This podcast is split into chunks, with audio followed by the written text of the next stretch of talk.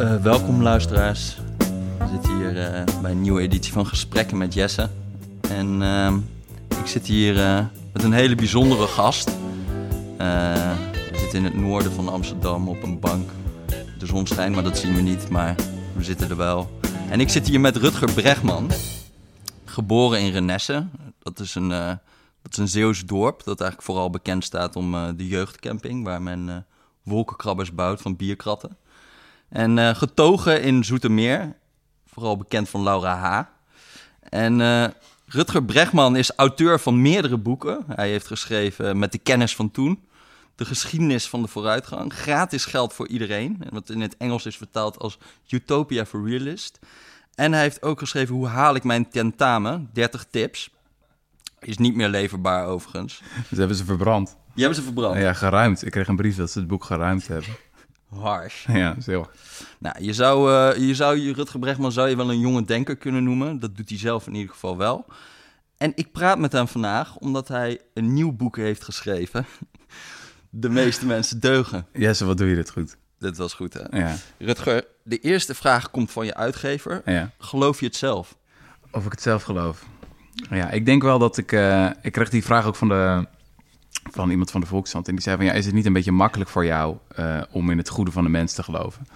Uh, en dat is natuurlijk wel zo. Dat als je, als je, nou ja, ik ben gezegend met een hele geweldige familie en lieve vrienden en leuke collega's. Mm -hmm. Dus dat speelt denk ik wel mee. Um, als je zeg maar gebroken jeugd zou hebben en uh, nou ja, wat kan er allemaal misgaan? Nou, dat is een beetje zeg maar meer zoals jij. Nou ja, is het, nou ja, nou goed. In ieder geval, ik kan me voorstellen dat het voor mij relatief makkelijker is om te zeggen: oké, de meeste mensen deugen. Dus ja, ik geloof het wel zelf, ja. Oké. Okay. Want uh, dat, was, dat was afgelopen weekend, geloof ik, een column toch in de Volkskrant ook van uh, Nadia Azaroli. Ja, ja. Die had jouw eerste hoofdstuk gelezen. Ja. Ja, en die had meteen een recensie geschreven van het die eerste hoofdstuk. Maar een hoofdstuk, ja. zo doe je dat. Ja, nou kon ik wel waarderen. En daar had ze denk ik ook wel echt een terecht punt van... Um, is het makkelijker voor mensen die nou, hoe noem je dat tegenwoordig, tal van privileges hebben om te geloven in het goede van de mens. Is een positief mensbeeld. Um, Deugen is een ja, privilege. Is het een soort van luxe.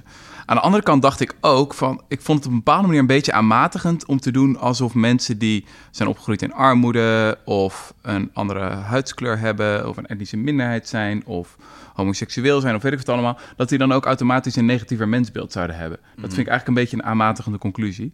Ja. Um, en bovendien is er best wel wat onderzoek, waar ik ook in mijn boek over schrijf, is dat juist macht je cynischer kan maken over anderen.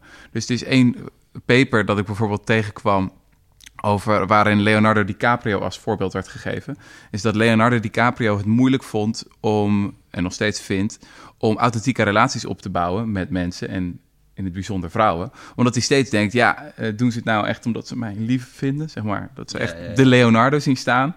Ja, of zien ze toch het soort van het, het, plaatje al helemaal voor zich van de filmster.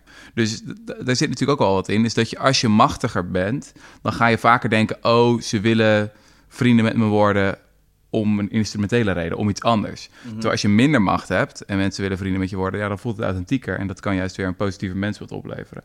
Dus je kan het allebei de kanten op redeneren. Ik zou zeggen, het grote probleem is dat mensen van links tot rechts, van hoog tot laag opgeleid, van arm tot rijk, uh, eigenlijk verenigd zijn vaak in een relatief cynische mensbeeld.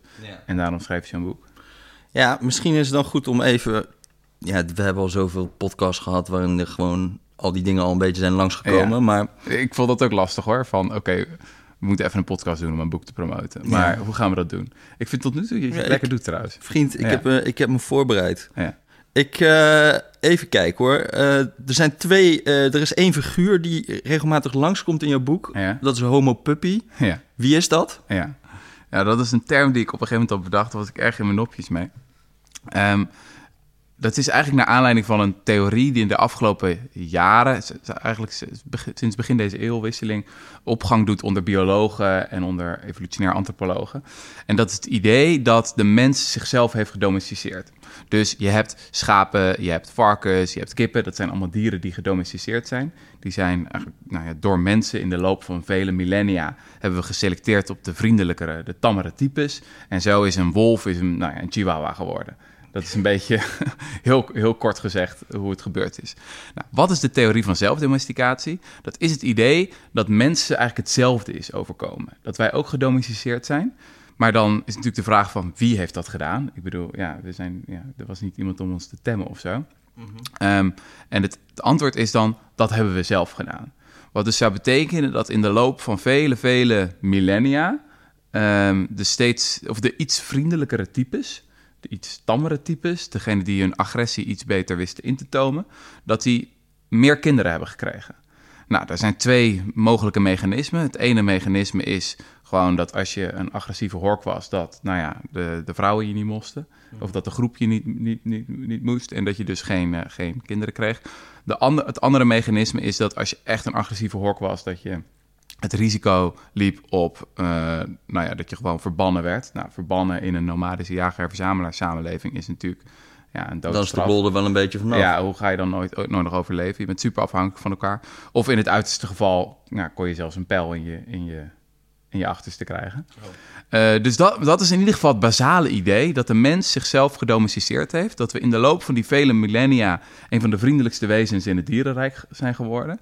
En dat dat juist ook de sleutel is. Ehm, dat dat een van de bronnen bijvoorbeeld is van cultuur. Mensen kunnen heel goed van elkaar leren. Mhm. Ehm, we kunnen ons heel goed verbinden met elkaar. Ik vond een paar fascinerende dingen is dat bijvoorbeeld de mens de enige is in het hele dierenrijk eh, die bloost. Tamar trouwens, Tamar. eh, Ja, papegaaien, eh, toch? Ja, Ook onze, nog. onze correspondent die eh, niet levend, die zegt dan meteen... nou, er is, een, is een- hier nog een studie met papegaaien. Nou, dat negeer ik even. Dat is ik goed. vind gewoon, de mens is de enige, of in ieder geval een van de weinigen in het dierenrijk die bloost. Wat best wel fascinerend is natuurlijk als je erover gaat nadenken. Van, waarom in vredesnaam blozen mensen? Ik bedoel, je geeft gewoon onvrijwillig informatie weg over hoe je je voelt. Nou ja, een antwoord is dat mensen die blozen, dat die elkaar sneller vertrouwen. Dat je een soort van aangeeft van, oké, ja, ik schaam me een beetje en ik geef ook om wat jij vindt van mij, bla, bla, bla. Het andere wat ik echt super fascinerend vond, is, is ehm, dat mensen de enige zijn in het hele dierenrijk die zeg maar oogwit bij hun ogen hebben. Dus ik kan nu zien dat jij mij aankijkt. Eh, en dat komt omdat er, nou ja, je hebt prachtige blauwe ogen, Jesse. Dat kan ik wel even voor de luisteraar zeggen. Maar dus daar zit dan om één oogwit. Terwijl bij eh, alle andere primaten, en er zijn meer dan 200 primaatsoorten, weet je, bij chimpansees, bij orang-oetangs, ehm, zit er zeg maar zwart eromheen. Dus is het veel moeilijker te zien van waar kijkt die aap nou naar. Het zijn een beetje als, als mafiosi die een donkere zonnebril op hebben, zeg maar. Ja. Machiavellisten die poker aan het spelen zijn. Dat beetje dat beeld. Nou ja, dat is natuurlijk aanzienlijk onsympathieker beeld dan het beeld van Jesse de puppy, die mij nu gewoon heel lief zit aan te kijken. Ja. Dus op een gegeven moment dacht ik, ik moet daar een goede metafoor voor hebben. Hoe noemen we dit? De mens die zo is geworden in de loop van de millennia. Dat is homo puppy geworden. En ik kwam eigenlijk tijdens het schrijven kwam ik er ook achter dat het ook wel om andere redenen wel een, volgens mij een treffende metafoor is. Omdat eh, de mens is natuurlijk niet alleen de vriendelijkste in het hele dierenrijk, maar we zijn ook de vreedste. Mhm. Dus eh, je, hebt, je hebt niet Canaries die eh, strafkampen organiseren.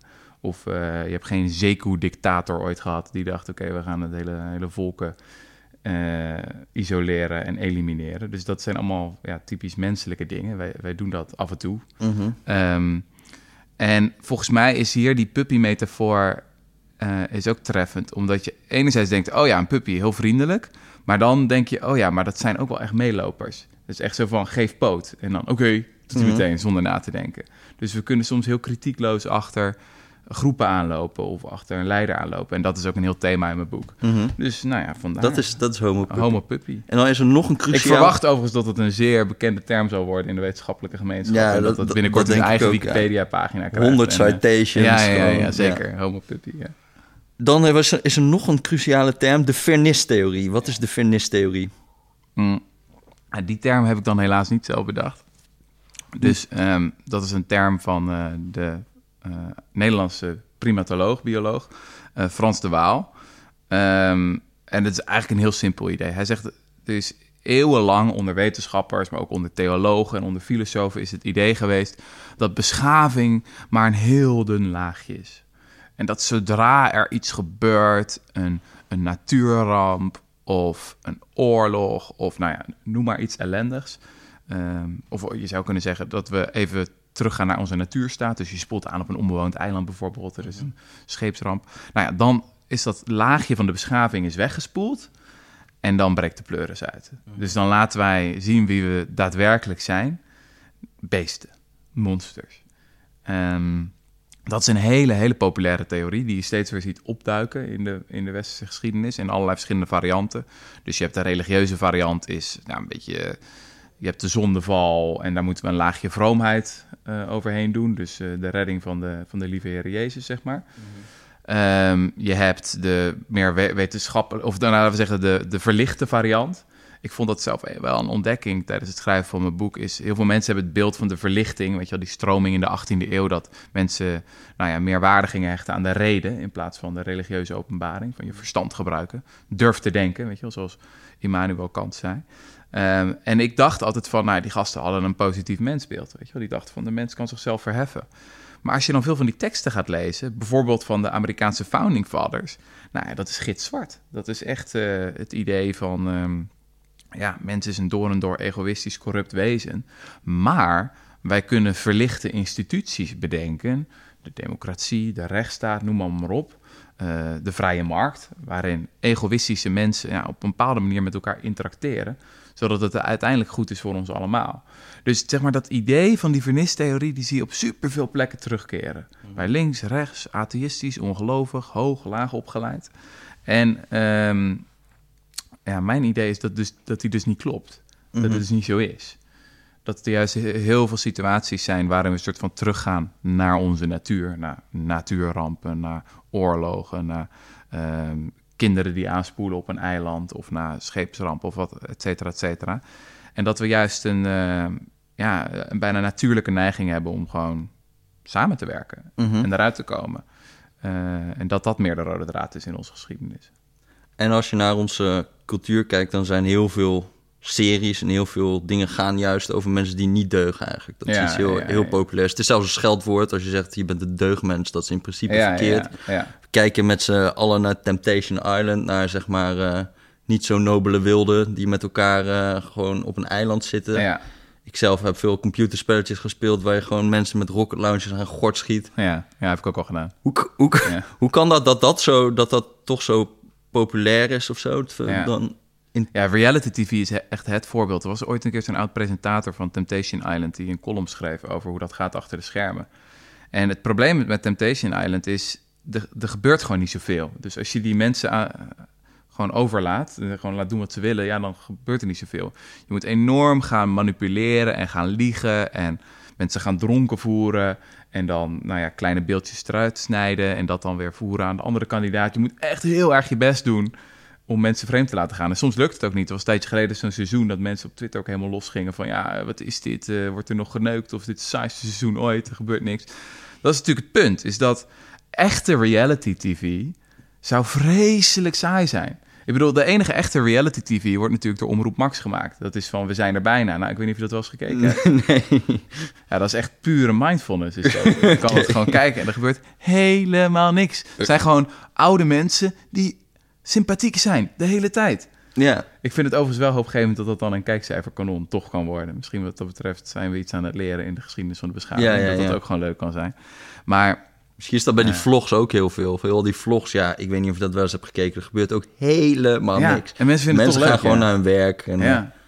Nee, dat, dat is echt... Uh, je hebt die term van Hannah Arendt, de, de filosoof... die had het ooit over de banaliteit van het kwaad. Nou, dat is een hele theorie achter.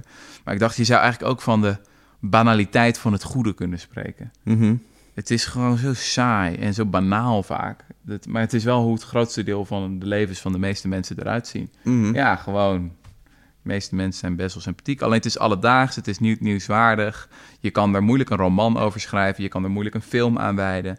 Uh, je wint er geen Nobelprijs voor de literatuur mee. Mensen vallen erbij in slaap. Zeker nog, ja, ik kijk het zelf ook niet. Dus bijvoorbeeld Game of Thrones of zo. Ja, het laatste seizoen was afschuwelijk. Maar ja, ik heb zitten smullen van die eerste seizoenen. Ja. Terwijl tegelijkertijd zit je in een boek te researchen... dat soort van Weet je, er zijn wel draken of zo, is ook niet super realistisch. Maar dat is natuurlijk vaak een, een, serie die wordt aangeprezen. Omdat mensen zeggen van ja, oké, het is gewoon zo realistisch. Weet mhm. je wel, echt uh, politiek realistisch. Zo gaat het eraan toe. Terwijl, ja, die. Alleen al de rol die geweld speelt. Iedereen zit de hele tijd zwaarder bij elkaar naar binnen te schuiven. Ja. Nou ja, een van de dingen die ik ontdekte tijdens het researchen van mijn boek... is dat mensen vinden geweld juist super moeilijk. Mhm. Er is een zo'n standaardwerk van Randall Collins, een socioloog. Uh, heet een boek geschreven On Violence. Echt een van de vetste boeken die ik gelezen heb hierover. Um, en die, die laat helemaal zien van, wat, van hoeveel geweldsmythes er zijn. Een van de mythes die je in films vaak ziet, is dat geweld besmettelijk is. Dus zeg maar, ik, ik geef jou een klap en jij struikelt over Romanee... en binnen kortste keren staan we hier met z'n allen in uh, Amsterdam-Noord te, te, knokken, weet je wel. Mhm. En ze rellen uitgebroken in Amsterdam-Noord. Het begonnen bij de Rudy en Freddy show. Nou, zo werkt het dus niet. Het is helemaal niet besmettelijk. Mensen schrikken juist en er ontstaat een kring omheen. En vaak zijn er ook omstanders die ingrijpen en zeggen... jongens, even rustig aan. Dat is meestal hoe het gaat. Um, verder vinden we geweld heel moeilijk. Dus um, als, het, als de afstand groter wordt, lukt het wel. Uh, in de Eerste Wereldoorlog bijvoorbeeld, bijna alle slachtoffers zijn met artillerie gemaakt. Maar uh, dichtbij, ja, een bajonet of zo, bij iemand naar binnen prikken, dat, dat, dat lukt bijna niet. Vraag me altijd bij dit verhaal altijd wel af. Ja, je hebt al die, die beelden van, weet ik veel, een Trojaanse oorlog of gewoon klassieke oorlogsvoering, ja. maar niet met lange afstandswapen. Hoe moet dat zijn geweest dan als mensen inderdaad zoveel moeite hadden om, om oorlog te voeren? Want ja, ja, op, op elkaar afrennen met uh, je zwaard in de hand is dus blijkbaar niet te doen. Misschien hebben we ook wel een heel ander heel verkeerd beeld van hoe dat moet zijn Oh, geweest. totaal verkeerd beeld. Oorlogen worden al millennia gewonnen met lange afstandswapen. Met gewoon bogen, met op een paard zitten en boogschieten. Met op zo'n karretje zitten en boogschieten. Weet je, of je het nou hebt over de honderdjarige oorlog... En uh, hoe noem je dat? Uh, Agincourt, spreek ik dat goed uit? Weet je wel? Die Engelsen waren de Fransen gewoon gestudeerd. aan het ownen... Uh, omdat ze veel betere bogen hadden de hele tijd. Dus dat is elke keer... En dat is nu nog steeds zo natuurlijk. Mhm. Mm -hmm. Dat de Amerikanen winnen met drones en, en, en, en, en vliegtuigen en al dat soort dingen. Um, dus de, je zou zelfs de hele geschiedenis van oorlogvoering kunnen samenvatten... als een poging om ja, steeds betere lange afstandswapens te ontwerpen... zodat het makkelijker wordt om mensen om te leggen. Mm -hmm. Wat ook wel kan helpen, en daar schrijf ik ook wel in mijn boek over, is gewoon de menselijke geest afstompen. Dus, er zijn ook van die hele vette boeken verschenen over de rol die drugs uh, spelen in oorlogen. Nou, er, is, er is bijna geen oorlog nuchter gevochten. Dat, kan ook helemaal niet. Je moet echt, uh, sowieso alcohol helpt natuurlijk uh, behoorlijk. Er is recent een heel vet boek verschenen over wat de Duitsers allemaal gebruikten om um, die, die blitzkrieg te, te voeren. Dat boek heet ook Blitzt. Dat ze allemaal aan de Met. of, ja, met crystal meth zaten. Zo'n druk waar je extreem agressief kan worden, van kan worden. En lange tijd zijn historici blind geweest voor de rol die druk speelt in, in, in oorlogen. En nou, ja, waren ze bijvoorbeeld eerder een aanhanger van die vernistheorie van ja, in de oorlog komt de jager in ons naar boven. Mm -hmm. Nou ja, terwijl juist legers zelf of de, de meest effectieve generaals donders goed wisten van ja, je moet er echt alles aan doen om die om je jongens zover te krijgen. En dus het is, dat is niet alleen maar ik bedoel dit niet als een soort van optimistische boodschap of zo. Hè? Want ik bedoel, uiteindelijk kan het dus wel. Uiteindelijk kan je mensen zover krijgen om op gigantische schaal te gaan moorden. Um, alleen het is heel moeilijk.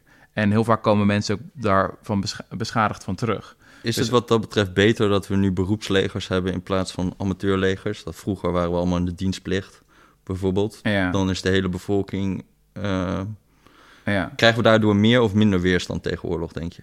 Ik denk dat, da dat alles daardoor is veranderd. Dus als je het bijvoorbeeld over de Tweede Wereldoorlog hebt, dat zijn allemaal nou ja, jongens die hebben een uh, relatief korte training die, die hadden gehad. En die gaan dan naar het front. En dan blijkt ook dat de meeste van hen gewoon niet kunnen vechten. Er is eens een heel bekend onderzoek geweest uh, van een Amerikaanse kolonel en historicus, uh, Samuel Marshall. Die als een van de eerste ontdekte dat nou, in zijn schatting maar 15 tot 20 procent van die soldaten, die dienstplichtige soldaten, daadwerkelijk schoot. En de rest, ja, die gingen gewoon wat anders doen. Die gingen ja, koffie halen of zo. Of, nou, dat is verhaal. Ze gingen gewoon dekking zoeken, munitie. Gewoon alles maar om, om niet te hoeven schieten. Mhm. Nou, en dat is later ook wel onderzocht door andere historici. Dat je bijvoorbeeld, nou ja, scènes in de 19e eeuw tijdens de Amerikaanse burgeroorlog. Dat je dan. Uh, er is één zo'n super vette anekdote die ik tegenkwam over de slag bij Gettysburg. Mhm.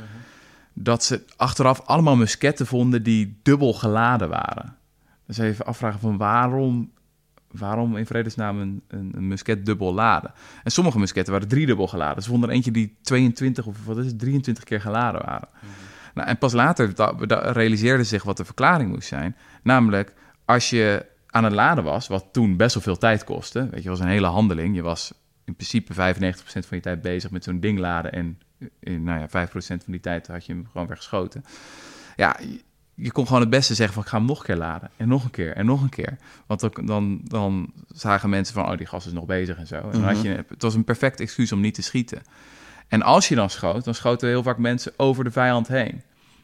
Dus dat, dan had je echt van die beelden van twee legers die tegenover elkaar stonden. En als ze allemaal goed zouden mikken, dan zou het echt in een paar minuten voorbij moeten zijn geweest. Maar dan stonden ze een uur lang over elkaars hoofd heen te schieten. Ja. Ja, dat ging niet bij Game of Thrones. Nee, dat, dat is niet echt het beeld wat je hebt meegekregen in de, in de geschiedenisles. Nee. Ehm, een heel ander beeld van, van hoe geweld daadwerkelijk is. Maar Ja, hoe, wat ik- betekent dat voor beroepslegers? Ehm, dat is dat in de loop van de 20e eeuw realiseerde Amerikaanse legers, het Amerikaanse leger zich dit. Dus die kolonel Samuel Marshall, die heeft een boek geschreven, Man Against Fire. En dat werd echt een hit op militaire academies, wordt daar nog steeds gelezen. En toen bedachten ze van oké, dus dan moeten we dus eigenlijk onze soldaten gaan trainen om te schieten. We moeten ze eigenlijk gaan conditioneren. En daarvoor waren leger, eh, schiettrainingen waren altijd dat je schoot op, nou ja, gewoon een, eh, hoe zeg je dat? Blik. Een blik, zeg maar, ja. Gewoon leren mikken. Ehm, vanaf dat moment moest je gaan schieten op echt realistische doelwitten. Dus dan maakten ze gewoon mensjes na. En hoe realistischer, hoe beter, zeg maar. Zodat schieten een soort van Pavlov-reactie werd. En dat bleek best effectief. Dus die vuurratio was al een stuk hoger in de, in de oorlog in Korea. En die was in Vietnam nog veel hoger. Met als gevolg, of het is een van de redenen, denk ik, waarom er veel meer mensen met PTSS terugkwamen uit Vietnam. Omdat ja, er veel meer soldaten hadden ook daadwerkelijk gedood. En als je iemand doodt, ja, in veel gevallen maak je dan ook iets in jezelf kapot. Eh, of is dat in ieder geval een trauma. Terwijl veel Tweede Wereldoorlog soldaten terugkwamen, ja, die waren heldhaftig. Die hadden een, eh, een rechtvaardige oorlog gevonden. En eh, de meesten hadden ook nog niet eens iemand gedood. Dus die, het was een, een generatie die aanzienlijk minder beschadigd was, psychologisch gezien. Dus eh, ik denk inderdaad dat dat eh, gewoon ah, met Toch zie je wel minder alles- oorlog nu de beroepslegers zijn. Ja, zeker. Maar misschien ja. heeft dat ja, andere Dat verklaringen. denk ik ook wel dat daar andere redenen voor zijn. Hey, als ik jouw boek lees, dan gaat het ook veel eigenlijk over schaal. Over dat we het makkelijker vinden om lief te zijn tegen elkaar als we nog in kleine groepen zitten. Ja. Ehm, maar je ziet juist dat nu alles, dat we in steeds grotere steden gaan, gaan wonen, dat juist de schaal steeds abstracter wordt waarop we met elkaar omgaan. Is Mhm. dat een reden om pessimistisch te zijn? Nou, niet per se, want je ziet natuurlijk supergrote verschillen tussen verschillende landen en steden van de mate waarin mensen elkaar vertrouwen. Ik bedoel, een klassieke vraag die sociologen natuurlijk al heel lang stellen is: ehm, over het algemeen gesproken, denk je dat de meeste mensen te vertrouwen zijn, of dat je niet zorgvuldig genoeg kan zijn? Eh, dat is echt de World Value Survey. Die vraag stellen ze al sinds de jaren 50 of zo. En dan zie je gigantische verschillen tussen landen. Dus bijvoorbeeld in Brazilië is dat echt dramatisch laag. Echt 5% of zo van de mensen die maar zegt... ik denk dat de meeste mensen te vertrouwen zijn.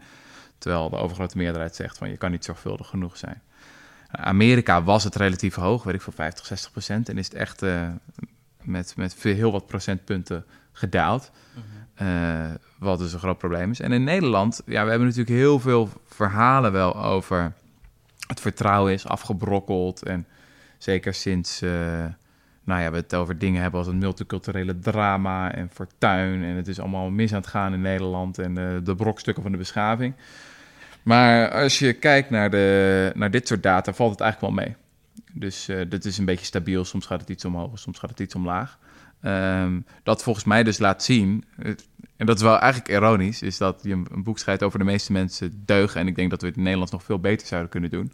Maar de boodschap is misschien nog veel relevanter voor, eh, voor een land als Brazilië. Mhm. Het is eigenlijk een beetje hetzelfde als met mijn vorige boek. Toen ik het natuurlijk had over een kortere werkweek en het belang ja, daarvan. waarbij al een beetje... Terwijl Nederland al de kortste werkweek ter wereld eh, heeft. Mhm. Eh, en toen, dan kom je in Japan en denk je van... Zij vroeg ook echt van, huh, maar waarom, waarom is dit boek oor- oorspronkelijk in het Nederlands gepubliceerd, weet je? Maar denk je dat er een soort schaal is waarop die, dat verhaal over dat de meeste mensen deugen, dat dat relevanter is dan op een andere schaal? Dus stel, in een bedrijf Mhm. van 30.000 mensen gaat het minder op dan in een bedrijf van 50. Ja, Of denk je dat dat niet zo is?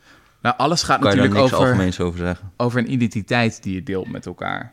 Dus het is eh, aanzienlijk makkelijker om te geloven dat je meeste collega's deugen... of je meeste stadsgenoten deugen of je meeste landgenoten deugen... dan om te zeggen de meeste Europeanen deugen of de meeste wereldburgers Of de deugen, meeste mensen deugen? Ja, inderdaad. Hoe verder het eh, wegkomt, hoe ingewikkelder het is.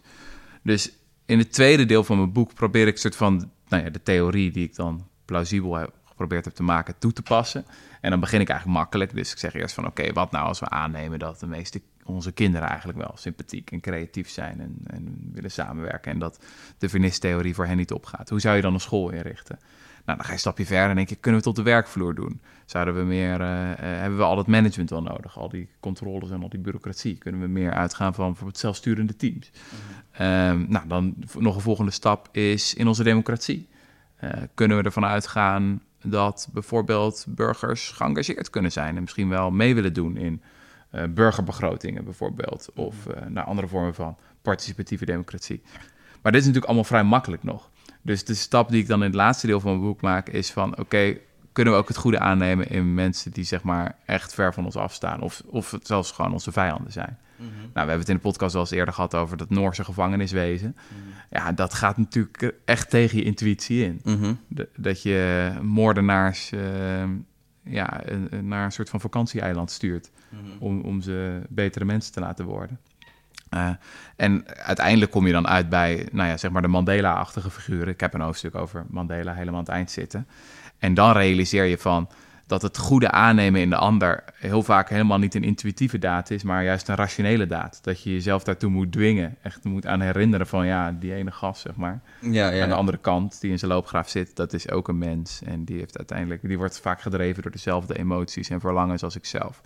Um, en dat is ook wat ik bedoel met dat realistische mensbeeld. Het is vaak helemaal niet een soort van je emotionele, intuïtieve, uh, rea instinctieve reactie om te denken: yippie, kumbaya, laten, laten we allemaal vrienden worden met elkaar. Nee, er zit een heel diep instinct uh, in de mens van: uh, nee, die ander die is slecht. Ja, om in hokjes te gaan zitten. Ja. Ja, want je hebt dus ook een heel hoofdstuk over de kracht van intrinsieke motivatie. En dan Mhm. komt Jos de Blok langs en Mhm. zelfsturende teams. Maar ik vraag me dan af, vinden mensen niet ook sommigen het gewoon heel vermoeiend om in de hele tijd intrinsiek gemotiveerd te zijn? Dat je gewoon een taakje wil en dat je niet eh, ja, karakterologisch gewoon helemaal geen zin hebt om de hele tijd jezelf te gaan sturen. En dat wij dan allerlei idealistische verhalen hebben over dat zij dat maar moeten, maar Ja, dat ze daar ja, eigenlijk diep ja. ongelukkig van worden. Ja. Ik las eh, dus zo'n eh, een keer zo'n column van zo'n verzekeringsarts. En die zei van ik krijg de hele tijd mensen met burn-outs die 30 jaar prima hebben gewerkt en nu in één keer in een zelfsturend team moeten. Ja. En die daar gewoon, ja, die, die willen dat gewoon niet. Ja. Kan dat ook of niet? Mag dat ook? Ja.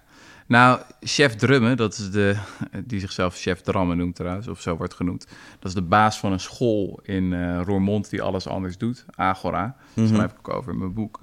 En ehm, nou, die hebben dus alles afgeschaft. Huiswerk niet meer, geen lokalen meer, geen toetsen, geen cijfers, eh, et cetera. Gewoon echt zo'n vrij radicale school. En die vertelde mij het verhaal van, eh, van de legkippen. Mhm. Wat had een buurman van hem gedaan? Die had een paar legkippen gekocht van een boer. En eh, die stonden eerst gewoon twee weken stil, want die hadden geen idee wat ze moesten doen met de vrijheid. Voordat Mhm. ze begonnen te bewegen. En ik dacht, ja, dat is wel een, een sterke metafoor natuurlijk. Ik bedoel, als je heel lang hebt vastgezeten in een organisatie waarin je altijd wordt verteld van wat je moet doen, dan is het enorm schrikken natuurlijk als je ineens zelf moet gaan verzinnen wat je moet Dus gaan doen. jij op je denkt dat er in principe niemand is die dit, die dit, die er gewoon karakterologisch geen zin in heeft of dat niet kan, aan kan? Of... Nou, ik heb heel erg geprobeerd te waren voor. Eh, de, de- ik, ik wil niet een soort van ideologische blauwdruk neerleggen. Dat wordt het al heel snel. Hè? Dat je soort van. Oh, je, je predikt een positieve mensbeeld. En dan, oké, we gaan alle scholen zo inrichten. We gaan alle bedrijven zo inrichten. Mhm. Ehm, en heel vaak werkt dat natuurlijk niet. Ehm, ik denk wel dat als het bijvoorbeeld over zelfsturende teams gaat, dat was natuurlijk in de zorg een enorme rage. Eh, ook omdat één, één organisatie, buurtzorg, het gewoon supergoed deed en doet tot op de dag van vandaag. Ehm, goedkoper, efficiënter, grote tevredenheid van cliënten. Nou, dan gaan allerlei andere managers, die gaan dan eh, bij andere organisaties gaan denken, oh, zelfsturing, dat is hip. En dan gaan ze naar allerlei congressen over de toekomst van de netwerksamenleving. En dan gaan ze nadenken over hoe co-creatie eruit ziet. En dan eh, denken ze, dat gaan we implementeren. En dan wordt top-down, van bovenaf, wordt zelfsturing geïmplementeerd. En vaak worden daarbij niet de, nou ja, de benodigde extra middelen beschikbaar gemaakt. Meestal komt het erop neer van, je moet al je oude werk blijven doen... en doe ook de administratie er nog maar bij, weet je wel? Ehm, ik had het daar een tijdje geleden met, met, met Jos de Blok zelf nog over. Van, dat hij echt met zijn handen in zijn haar had zitten kijken van hoe zeg maar, ja, zelfsturing dan een soort van, eh, hoe zeg je dat? Excuus wordt om te bezuinigen. En zou je Eh, ook niet kunnen zeggen dat gewoon buurtzorg, de mensen trekt dat aan die zin hebben in zelfsturing.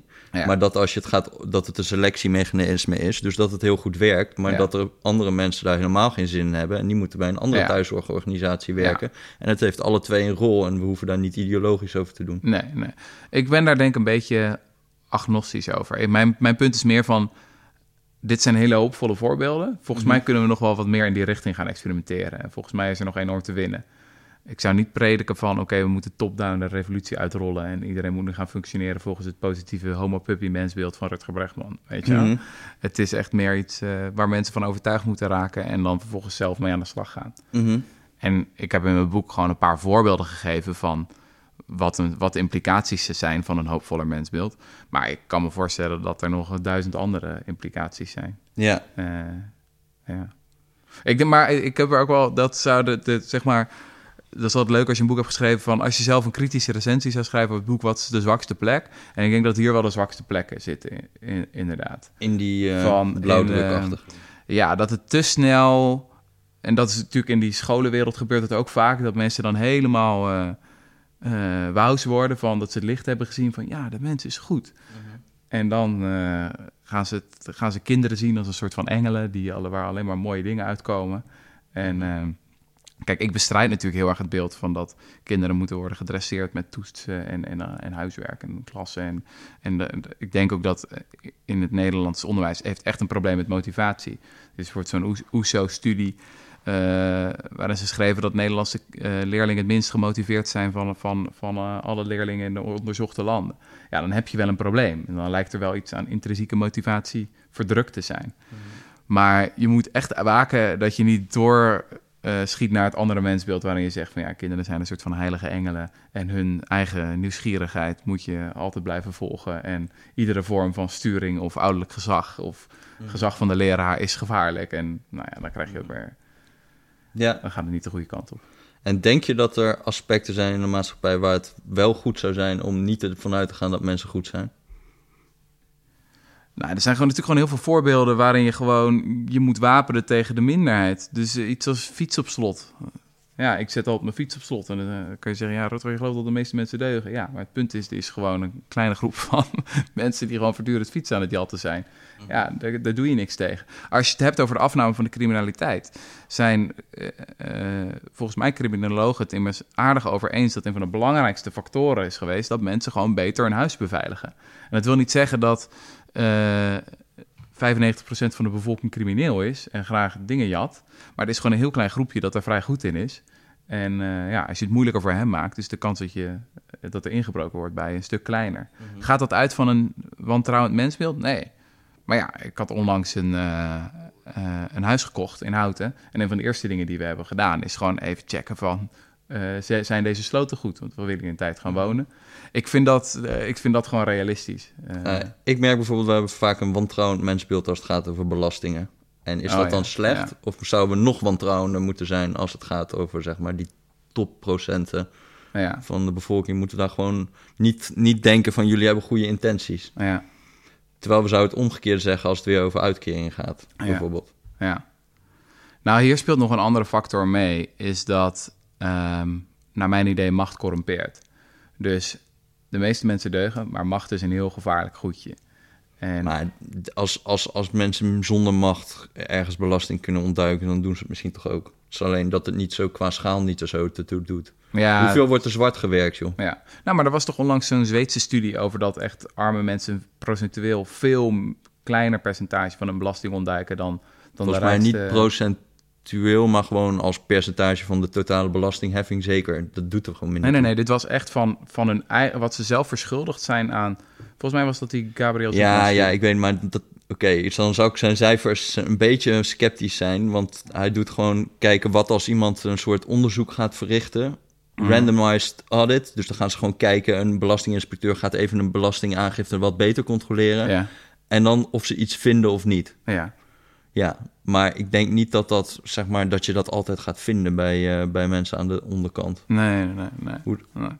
Maar goed, laat ik het zo zeggen. Ik was geïnteresseerd geraakt ook in, in de vraag van... ehm, nou ja, de mens is het enige wezen in het dierenrijk dat bloost. En toch worden we heel vaak geleid door figuren of drijven de figuren naar boven die nou ja, enigszins de schaamte voorbij zijn.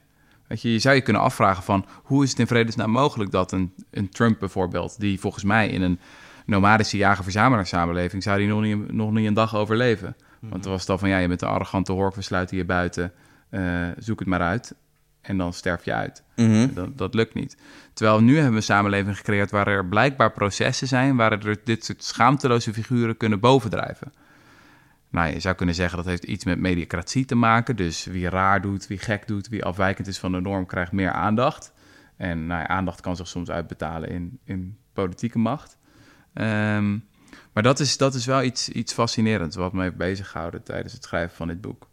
Van uh, als de meeste mensen deugen, ja, hoe kan het dan dat, uh, dat, er zoveel dat het toch regelmatig gebeurt dat er uh, evident niet deugende figuren ons de macht grijpen? Ja. En ik, zou, ik zat te denken, als je. Je hebt altijd, jij zegt altijd vroeger, toen je nog je vorige boek had, zei je, de geschiedenis is heel slecht. Dat is Ja. het eerste wat je moet weten ongeveer. Ja, ja, ja. Dus er gebeurde heel veel meer kwaadaardigs in het verleden. Criminaliteit was hoger, meer Ja. oorlog. Maar blijkbaar was de mens constant deugdelijk. Of was er variatie in zijn deugdelijkheid? Ik ben hier heel erg veranderd van, van mening eigenlijk. Ehm, dus ik was zeg maar meer van het Steven Pinkeriaanse wereldbeeld. Eh, vroeger was alles slechter en de geschiedenis één grote opmars van beschaving. Dat we geleidelijk aan rijker, gezonder zijn geworden en dat iedere mijlpaal van beschaving was goed nieuws voor de mensheid. Dus de uitvinding van het schrift en de stad en de staat, weet je, dat was allemaal lichtpuntjes in onze, in onze ontwikkeling en onze opmars. Ehm, en ja, onder het invloed van het werk van allerlei eh, nou ja, nieuwe antropologen, archeologen. We hebben het al in de eerder in de podcast over een van onze favoriete antropologen gehad, James C. Scott. Die heeft een geweldig boek geschreven, recent Against the Grain.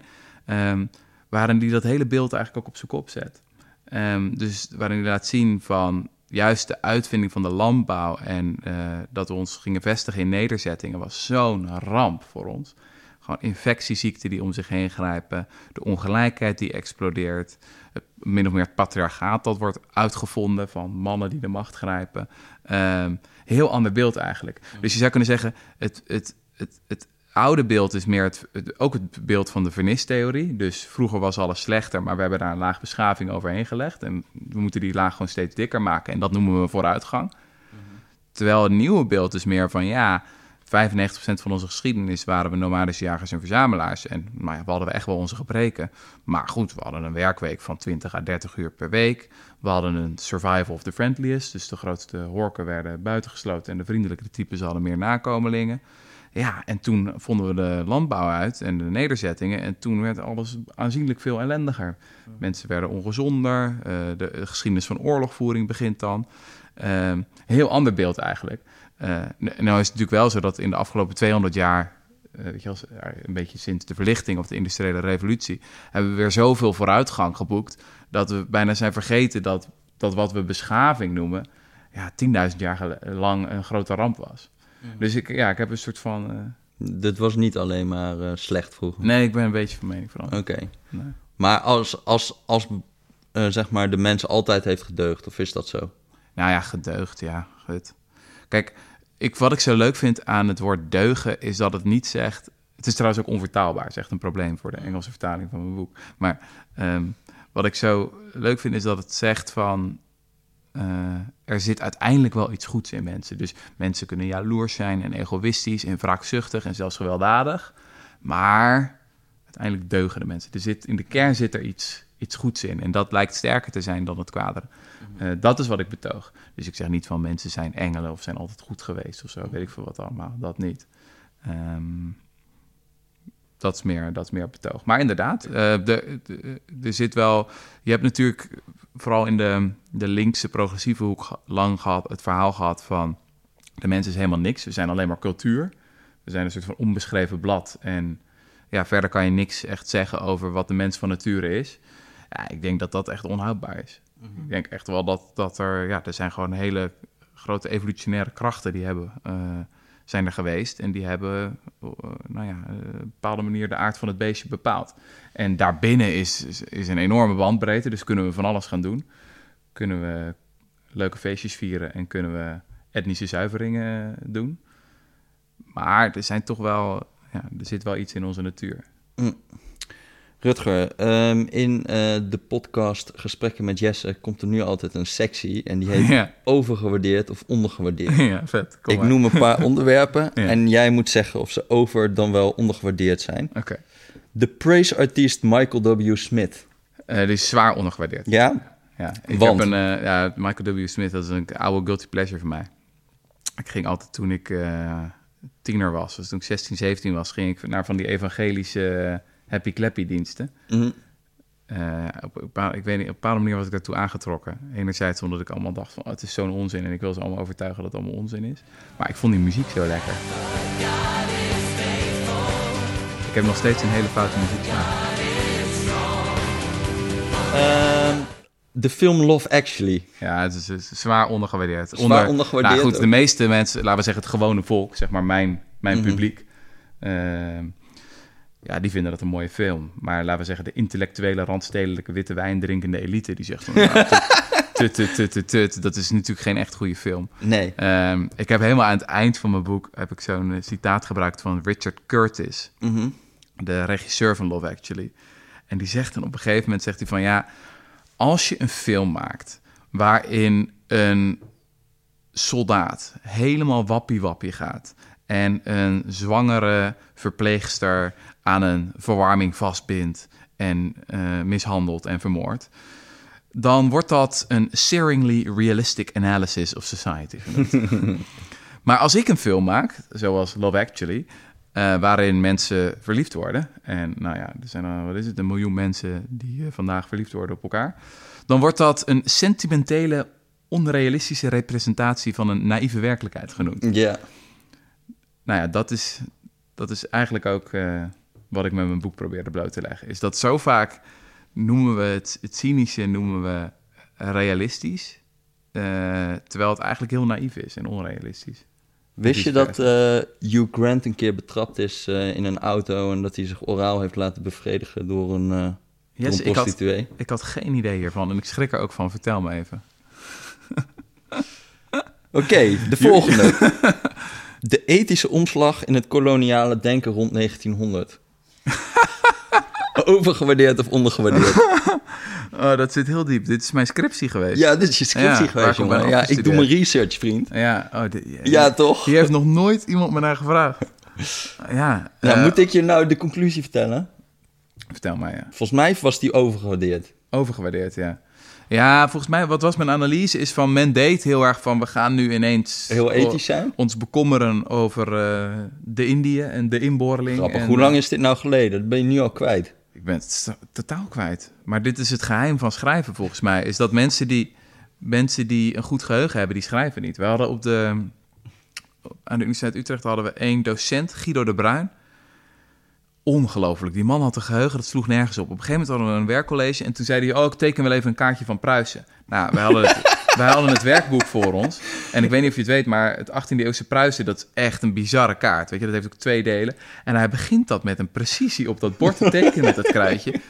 Maar goed, die man heeft dus ook nauwelijks dingen gepubliceerd. Want als je een bizar goed geheugen hebt en geschiedenis doseert... dan heb je zoiets van, ja, waarom zou ik het opschrijven? Het Ja. al...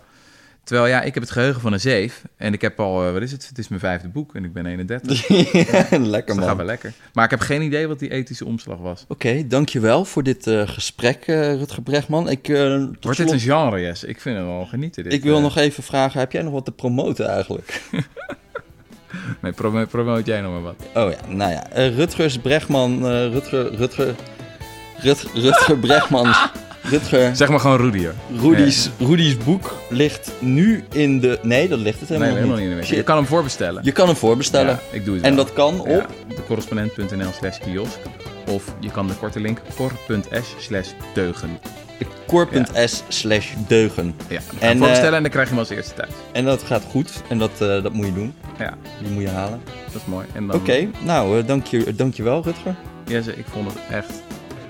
Ik heb echt mijn best gedaan, man. Ik, ik dacht echt, gaat dit echt werken? Maar Nou ja, dat ging goed. je hebt het gewoon gedaan. Oké, tabé. Doei! Jessie. Nou wil ik het ook al bij jou doen trouwens. Ja, maar dan moet ik wel een boek schrijven.